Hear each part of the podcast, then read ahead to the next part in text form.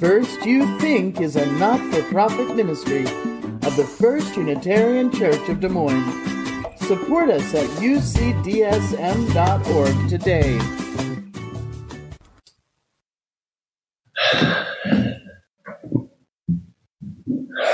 A guy gets a Lamborghini and he goes to a Catholic priest and he says, Could you say a blessing for my Lamborghini? The priest says, I guess so. What's a Lamborghini? The guy says, Never mind. He goes to a Methodist minister, who says, Could you say a blessing for my Lamborghini? The Methodist clergy says, I suppose so, but what is a Lamborghini? The guy says, Never mind. He goes to a Unitarian minister. Could you say a blessing for my Lamborghini? The Unitarian minister says, I don't know. What's a blessing?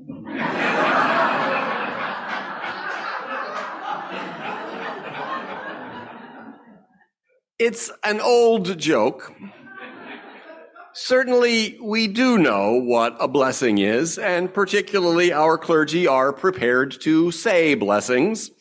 But the joke pokes fun at us for our comparative theological illiteracy, and maybe there is something to that.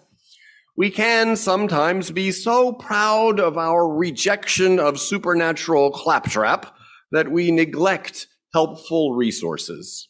And indeed, where religious claims are seen as contending with scientific conclusions, I'm siding with science every time but I don't think theology properly understood does contend with science. Theology is a kind of poetry. This being human calls us to appreciate both science and poetry and to understand that if the poet seems to describe, say, light in a way that contradicts light as that which, when squared and multiplied by mass, is equal to energy, there's not a real contradiction. They're just using language for different purposes. If the poet speaks of defying gravity, and the scientist tells us that actually gravity can never be defied, we understand that they're engaged in using words for different purposes. And that being human means sharing in both scientific and poetic purposes. Science is literal minded and mathematical, and its purpose is to predict what the world will do, while poetry, including theology, opens up to us creative possibilities for meaning making, less for predicting the world and more for befriending it. Once you recognize that a given utterance is poetry, including the prose poetry that is theology, then you can see it not as supernatural claptrap, but it's a metaphor. Go with it. Unitarians have been rejecting traditional Protestant claims since our inception, starting with the Trinity and moving eventually to theism itself and everything that went with it. And for much of that time, we have also been at work developing ways to reclaim those concepts. So, with that in mind, today let's see how we can understand blessing. What does it mean for something to be a blessing? What are we doing when we bless something? People sometimes ask God to bless something. We bless each other. We bless food. We bless objects, buildings, boats, Lamborghinis. We count our blessings and we count on our blessings. I think it helps in understanding this conceptual resource for living in this world to think of blessing as being about place. It's about being situated, being located, being in the context that fits. Thus, blessing is about belonging, being where you belong. In the story, the bunny's parents said, It means we love you and we wish for you always to be safe. They were evoking the feeling of belonging. Mary Oliver's poem Wild Geese concludes with the lines, Whoever you are, no matter how lonely, the world offers itself to your imagination, calls to you like the wild geese, harsh and exciting over and over, announcing your place in the family of things. Blessing is all about knowing and affirming our place in the family of things. By announcing our place, those wild geese are giving us their harsh and exciting blessing. Divergent faith traditions suggest a common idea in blessing of interconnectedness, of partaking in the significance of a larger whole through relationships of meaning and care. When I was serving as a hospital chaplain and was sometimes assigned to intensive, intensive care patients who were unconscious and unresponsive, I would put my hand on a shoulder and say a minute or two worth, two worth of words of blessing. And maybe they could hear them. I don't know. Maybe at some unconscious level, some of the patients stepped toward realization of their place, of their belongingness within the vast web of relationship. I know that through those experiences, I stepped toward such a realization. I had a very strong sense of being in place, right there, and through right there to everywhere else also. And if we are as interconnected as it felt at that moment, then anyone's realization of that connection is everyone's. Blessing affirms situatedness within a relationship of worth. To bless is to affirm the place of ourselves and something or someone else within the order of things. In the Jewish tradition, the Talmud teaches saying 100 blessings a day over any little thing, a piece of fruit, a cup of tea, a sandwich. Blessed are you, Yahweh, our God, source of life, who creates the fruit of the tree, or by whose word all comes into being, or who brings forth bread from the earth. In this context, to bless an item is to say that God is blessed and to acknowledge the source from which the item comes. So the sense in which we say some object is a blessing, meaning that it's a good thing, nice to have, is derivative from a practice of asserting that God is blessed. The object or event is a gift we've received for which acknowledgement of an ultimate source is appropriate. And in that acknowledgement, blessedness belongs to the source itself. Saying an object is blessed or a blessing is shorthand for saying it comes from a blessed, that is divine or ultimate source. The Talmud goes on to teach that whoever has enjoyment of something from this world without saying a blessing it is as if she or he had improper enjoyment of the thing, as if she or he has robbed the Holy One and the community. Robbed. Received without blessing, without acknowledging source, is like stealing, robbing from the Holy One and the community. That's what the Talmud says. There is so much that is granted. And we take it. And if we take it and it is granted, how do we not take it for granted? It's a simple matter to pause and acknowledge the source of the food that you're going to eat, of the house that shelters you, of the friendships that soothe and enrich, of the great green earth, clear air, and quenching water. There's a Roy Zimmerman song with the lyrics, Everybody loves, everybody hurts, everybody has a touch of Weltschmerz. Everybody laughs, everybody sneezes, everybody bright and everybody breezes. Everybody, everybody, everybody is everybody else. Indeed, Roy, and everything is everything else. Acknowledging the source means recognizing that the thing comes from, is produced by all of reality.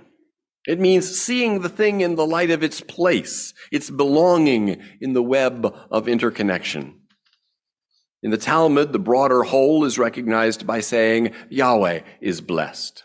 But whether you say Yahweh or universe, you are affirming your and the blessing's placement situatedness within a relationship, a relationship of worth, of meaning, of community, of nurturance and care.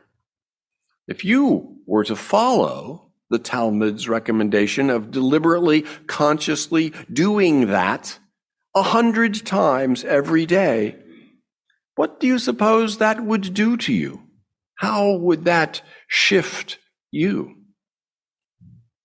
And I'll pause with that thought for our interlude.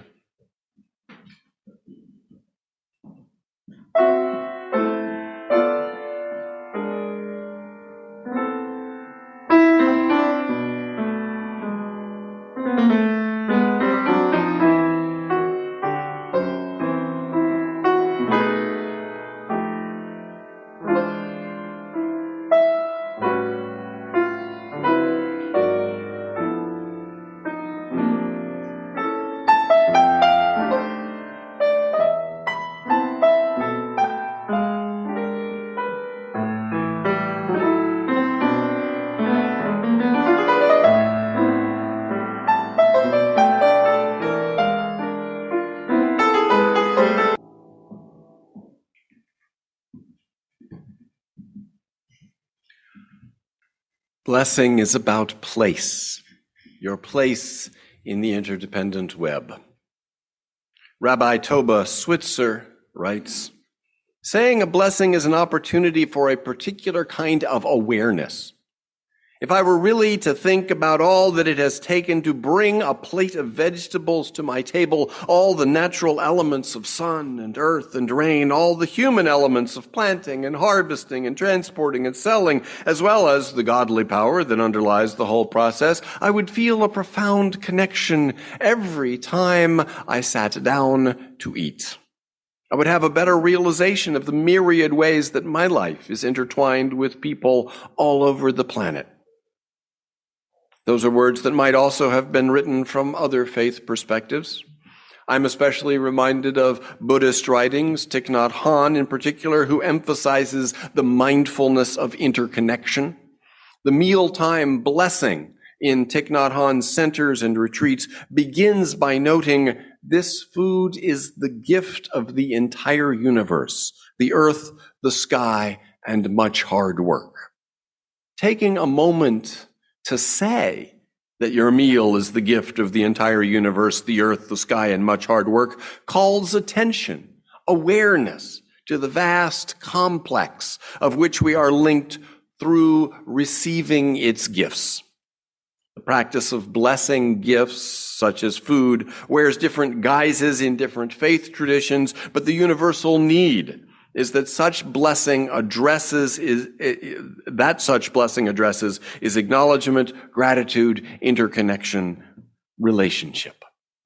Blessing affirms and reinforces our sense of place within an interconnected network, a web of mutual care, a web that looks, if only we can attentively see it, like beloved community itself. Through blessing, we help ourselves and one another see that web, realize the beloved community, and become aware of the beloved, and to become aware of the beloved community is also at the same time to make it real. In traditional Catholicism, only a priest could issue an official blessing. Our democratic sentiments rebel against that idea. Still, I can see how in some ways it helped lend solemnity to the occasion. It signified that this blessing stuff was serious business. In the place of that solemnity, those present might more easily find their way to awareness of interconnection and place. Moreover, this human need to know our place, to feel ourselves enmeshed and held in relationships of support that ultimately include all of reality, is not just a need we have as individuals. We also have this need as faith communities, congregations of 10 or of 10,000, to know and feel our faith community's place within a broader network of all that is, a network that includes or emanates or perhaps constitutes God. A medieval Catholic priest pronouncing a blessing upon a newly constructed village church may not have conceived of what he was doing in such terms of affirming and realizing the situatedness within the interconnected web of all existence. But I think that functionally, that was exactly what he was doing, whether he knew it or not. He was helping situate his community within a vaster whole. Turning from the Judeo Christian tradition, a Buddhist practice is metta, generally translated as loving kindness meditation. It looks a lot like what we would recognize as blessing. Typically, the way metta is done is that we sit in meditation and say some words of loving kindness, first to ourselves and then to others. For instance, possibly, may I be safe. Maybe, may I have a calm, clear mind and a peaceful, loving heart. May I be physically strong, healthy, and vital. May I experience joy and love, wonder and wisdom in this life just as it is. And then we repeat that, replacing I with the names of a loved one, with the name of groups we identify with and then with enemies or with difficult people in our life. And finally, all beings. Buddhist literature says metta cultivates our ability to connect with and care in a rare, unconditional way for ourselves and others. Our heart's capacity for patience, acceptance, compassion, and forgiveness becomes boundless. With an inner and an outer environment of safety, our hearts and minds can open fearlessly. The result of this practice is an ever deepening stillness from which the truth of life can be recognized clearly.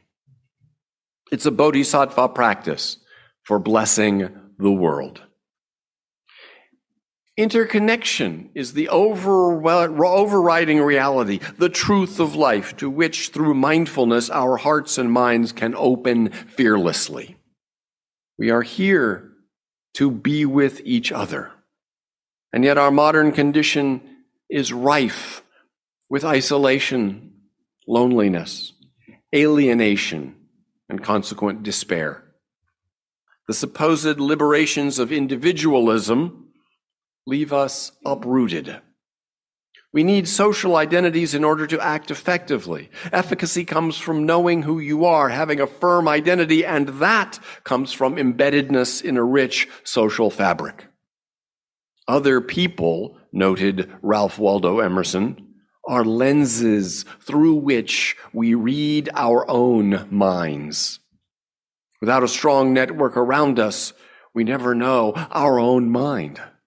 Without rootedness in social soil, there's no belongingness and no sense of who one is, no ground from which one can live daringly. Marcia Pally's book, Commonwealth and Covenant, offers the phrase separability amid situatedness. It's the capacity to be unique, to create, explore, innovate, experiment with new ways of thinking and living, while also being situated, embedded in loving families and enveloping communities. Though we are all unique individuals, we become our singular selves through our relations and responsibilities to the people and environments around us she writes. But she continues, overemphasis on separability, individualism run amok, results in greed, adversarial and deceitful political discourse and chicanery, resource grabbing, broken relations, and anomie. Blessing is about place. When a person or object or event blesses you, when you bless someone or something, there's a relationship. Blesser, blessee, and blessing situate each other, locate one another, and place us within a context of belonging and value. It is both cause and effect of healthy cultural infrastructure within which we can thrive. Creating situatedness, the blessing of each other by each other, requires, as Marcia Pally recognizes, and as our Unitarian Universalist covenantal faith tradition has long embodied, covenant rather than contract. When two isolated individuals make a deal, they express it as a contract. When we are situated within something, we have a covenant. A contract protects interests. Covenant protects relationships. A covenant, writes David Brooks, exists between people who understand they are part of one another. It involves a vow to serve the relationship that is sealed by love. Where you go, I will go. Where you stay, I will stay. Your people shall be my people. People in a contract provide one another services, but people in covenant delight in offering gifts. New Jersey Senator Cory Booker said that we have to be a nation that aspires for love, which recognizes that you have worth and dignity and I need you. You are a part of my whole, part of the promise of this country. That's what it means to be situated in a shared collective life. That love, that recognition of worth and dignity and our interdependence locates and grounds us. It makes it possible for each of us to be blesser, blessee, and blessing. Without that, there is no together. Be a blessing to the world. And knowing that you can't do that alone, knowing, as you do now, that blessing the world requires attending to relationship, nurturing, nurturing the situatedness that makes separability meaningful. Then you may realize that other possibility waiting, that possibility whose name is together. Your presence is a blessing to this community.